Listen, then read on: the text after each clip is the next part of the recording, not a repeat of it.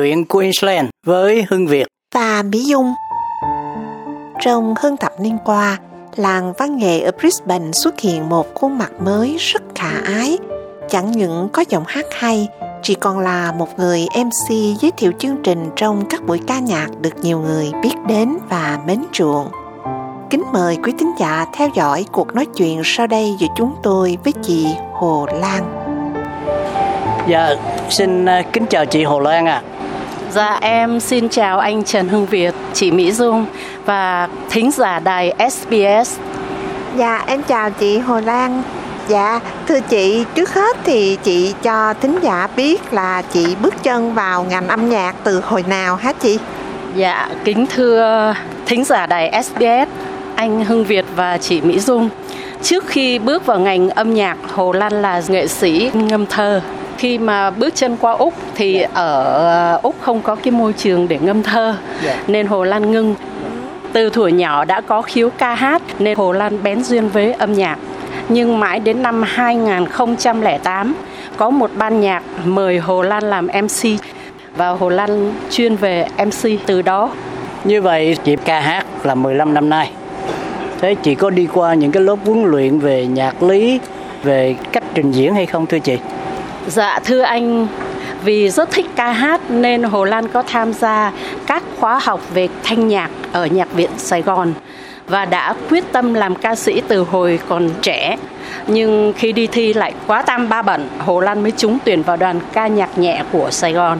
Hồi đó Hồ Lan khoảng 25 tuổi, nhưng có lẽ cái duyên làm ca sĩ không tới nên Hồ Lan phải ngưng ý định của mình từ đó khi mà làm MC thì chị cũng trình diễn ca nhạc luôn. Thì chị thích là trình diễn những cái loại nhạc nào và tại sao?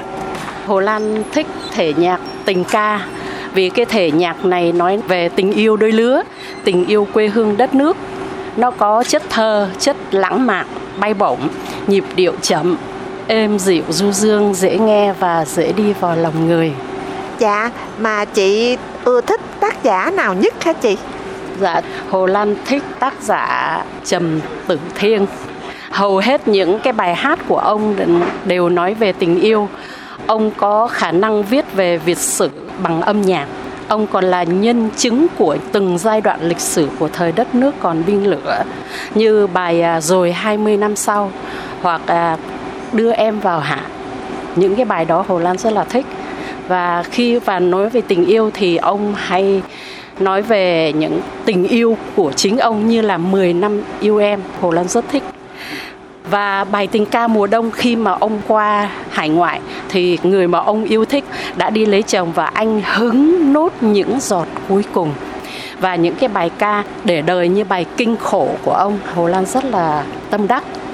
Ngoài Trần Tử Thiên thì Hồ Lan thích nhạc của Phú Quang, rất là sâu lắng trầm ấm và lột tả được hết tâm tư của một con người đối với tình yêu. Ví dụ như bài à, em ơi hà nội phố hoặc bài hồ lan vừa mới hát đây là bài à, biển nỗi nhớ và em. Bài em ơi hà nội phố là Hồ Lan thích nó và Hồ Lan diễn tả bài đó được rất là nhiều người ưa thích.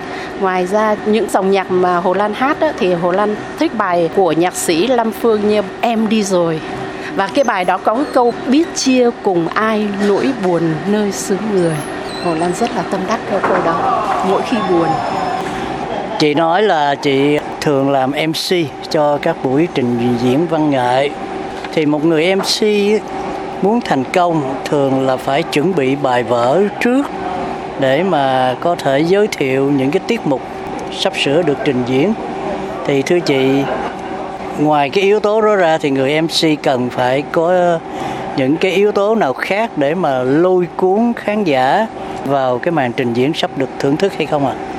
Vâng, à? Vâng, thưa anh, à, bí quyết để trở thành người MC là phải lôi cuốn khán giả. Thứ nhất là kỹ thuật sử dụng giọng nói.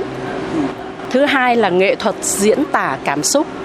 Thứ ba là tìm kiếm ý tưởng để cập nhật làm mới chương trình để cho phù hợp với khán giả. Ví dụ chương trình từ thiện nó khác và chương trình dạ vũ nó khác. Mình phải tìm cách biến tấu cho nó như là cái món ăn tinh thần cho khán giả. Phải nắm bắt được cái ờ, sở thích của khán giả, nhất là cái chương trình dạ vũ. Chị Hồ Lan ơi, nhạc buồn nhiều quá, cho em nhạc disco đi. Thì lúc đó mình phải nắm bắt được cái thị hiếu của khán giả để mình làm cho chương trình nó sinh động hơn và cái tiếp tục nữa là tự làm chủ được sân khấu. Phải vượt qua những cái áp lực của sân khấu, xây dựng phong thái tự tin, làm tỏa sáng sân khấu. Phải làm sao mà cách đi đứng, cách cầm micro, cách à, điểm rơi. Thí dụ như là mình nhìn cái điểm rơi của mình ở đó là mình chú tâm vào đó để khán giả nhận biết ra mình. Về cử chỉ và cách tạo thiện cảm với khách, với khán giả cũng là một điều rất quan trọng của một người MC và tiếp theo đó là xử lý tình huống. Không phải chương trình nào cũng được em trôi lúc nào nó cũng có một cái tình huống bất ngờ. MC phải cứu vớt những cái tình huống đó. MC phải nhanh chóng đánh lạc hướng. Tránh cái sự nhàm chán cho khán giả để chương trình không có thời gian chết. Thưa chị những cái kỹ năng đó một người MC có thể học được ở đâu không? Hay là chỉ có thể thu thập được qua kinh nghiệm mà thôi? Thưa anh thứ nhất là như ông bà mình nói là phải có năng khiếu năng khiếu về giọng nói thứ hai là phải tự rèn luyện phải đi học qua trường lớp thì người MC đó mới được hoàn thiện trước mắt khán giả. Chị có trải qua một cái lớp huấn luyện nào hay không về MC? Chắc Hồ Lan là năng khiếu nhiều nhất. Ừ. Cái thứ hai nữa là Hồ Lan tự học hỏi. Thứ ba nữa là lên mạng search những cái MC chuyên nghiệp đi đứng nói cười và cầm micro như thế nào mình học và cái ánh mắt của họ đối với khán giả như thế nào mình phải học học tất cả anh ạ và cái chính nhất Hồ Lan nghĩ đó là phải có sự thiện cảm của khán giả thì người MC mới được thành công.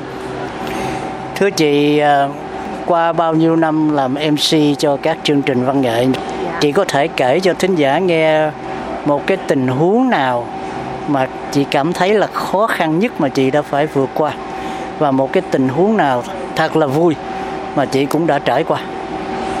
Vâng thưa anh, cái tình huống khó khăn nhất là Hồi đó Hồ Lan làm MC cho ca sĩ Thanh Thảo ở bên Việt Nam qua.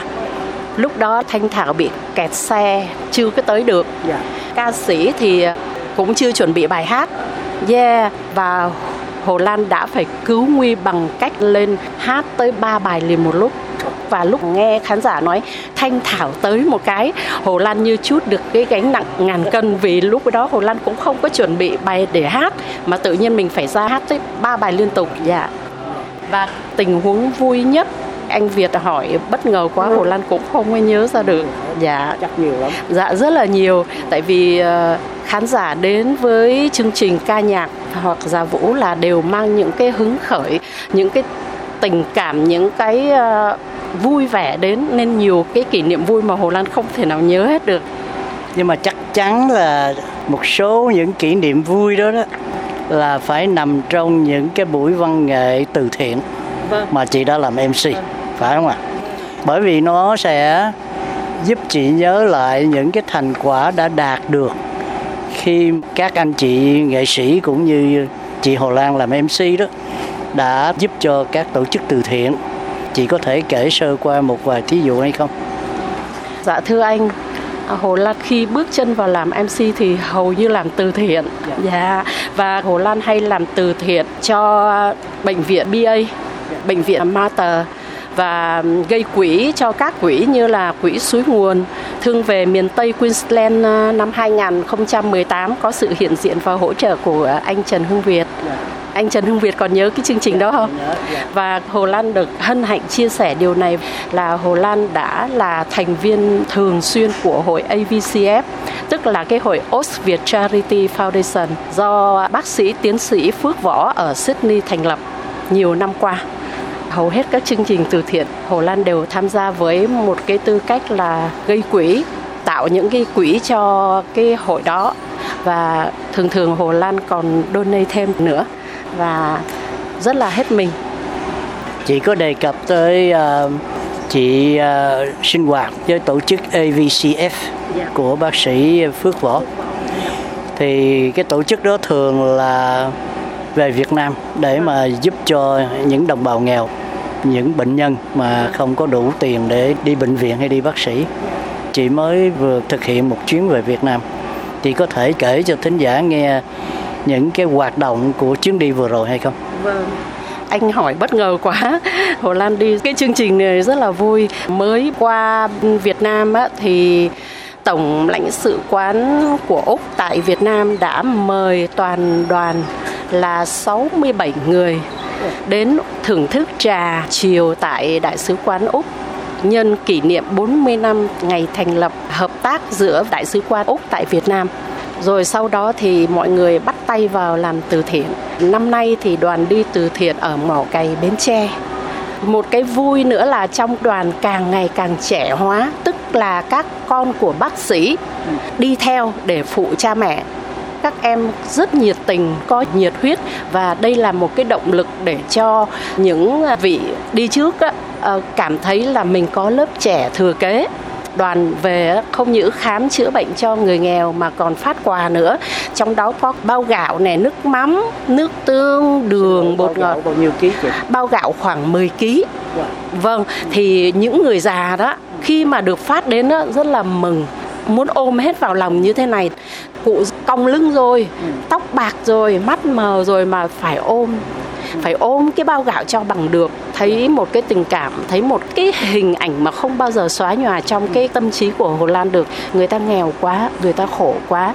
Đa số là hội AVCF về Việt Nam là vào những cái vùng sâu, vùng xa để khám chữa bệnh cho người nghèo. Đến thời buổi này mà Hồ Lan còn chứng kiến người đàn ông đi một đôi dép nhựa mà bị rách, lấy cọng kẽm cột lại để đi người ta không có dép mang đó thưa anh thưa chị như vậy à, chương trình của hội AVCF mà gây quỹ để có phương tiện mà giúp cho đồng bào nghèo ở Việt Nam đó thì họ thường thực hiện qua những cái hình thức gây quỹ như thế nào? Dạ thưa anh, thường thường thì gây quỹ vào khoảng tháng 7, tháng 8 Tất cả các tiểu bang toàn nước Úc ví dụ như ở Brisbane mình gây quỹ xong được bao nhiêu tiền gom cho cái tổ chức sáng lập đó, người ta sẽ mua máy móc, dụng cụ, phương tiện và thuốc men để mang về khám chữa bệnh cho người nghèo. Và những thiền nguyện viên ở trong hội đó là tự túc ăn uống, đi lại xe cộ, tiền vé máy bay, tiền ăn, tiền ở, tiền khách sạn về đến Việt Nam thì ngoài vấn đề tiếp tế thực phẩm thì phái đoàn còn có rất nhiều bác sĩ, nha sĩ rồi uh, nhãn sĩ vân vân. Thì uh, họ có những cái hoạt động gì để uh, giúp đỡ về phương diện y tế cho đồng bào mình? Ông Phước Võ bao quát chung. Dạ. Còn những bác sĩ thí dụ Hồ Lan chỉ nói về Brisbane mình thôi. Dạ. Thì có bác sĩ Trang Trần, bác sĩ Hồ Tuấn, bác sĩ Tô Đắc Lộc về nhà thuốc là có cô Hiền đó. Bác sĩ Lộc, bác sĩ Trang, bác sĩ Hồ Tuấn trực tiếp khám chữa bệnh và kê đơn thuốc và khi đó sẽ cầm cái toa thuốc đó để lấy thuốc free thí dụ ai mà khám răng thì chỉ là nhổ răng thôi, chứ không có chữa răng được vì thời gian rất là ngắn. Đa số là nhổ răng cho các em nhỏ. Các em rất là sợ nhổ răng, nhưng mà khi đưa những món quà dễ thương ra thì các em vừa nhổ vừa khóc mà vừa cười nữa. Rất là dễ thương. Và có các em vừa há miệng ra các em tự nhổ.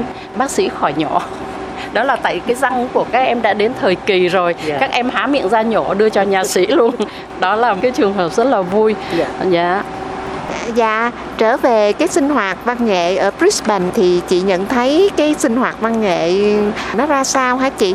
Dạ thưa chị, sau cái dịch Covid đó, thì có sự chuyển hướng mới vì trong cái thời Covid đó, thì mọi người ở nhà nên đa số ai cũng sắm một dàn karaoke để hát ở trong nhà giải tỏa stress giải tỏa cái tâm tư không được ra ngoài mà. Và cuối tuần họ sẽ làm bữa tiệc nhỏ nhỏ để mời bạn bè đến để cùng hát với nhau.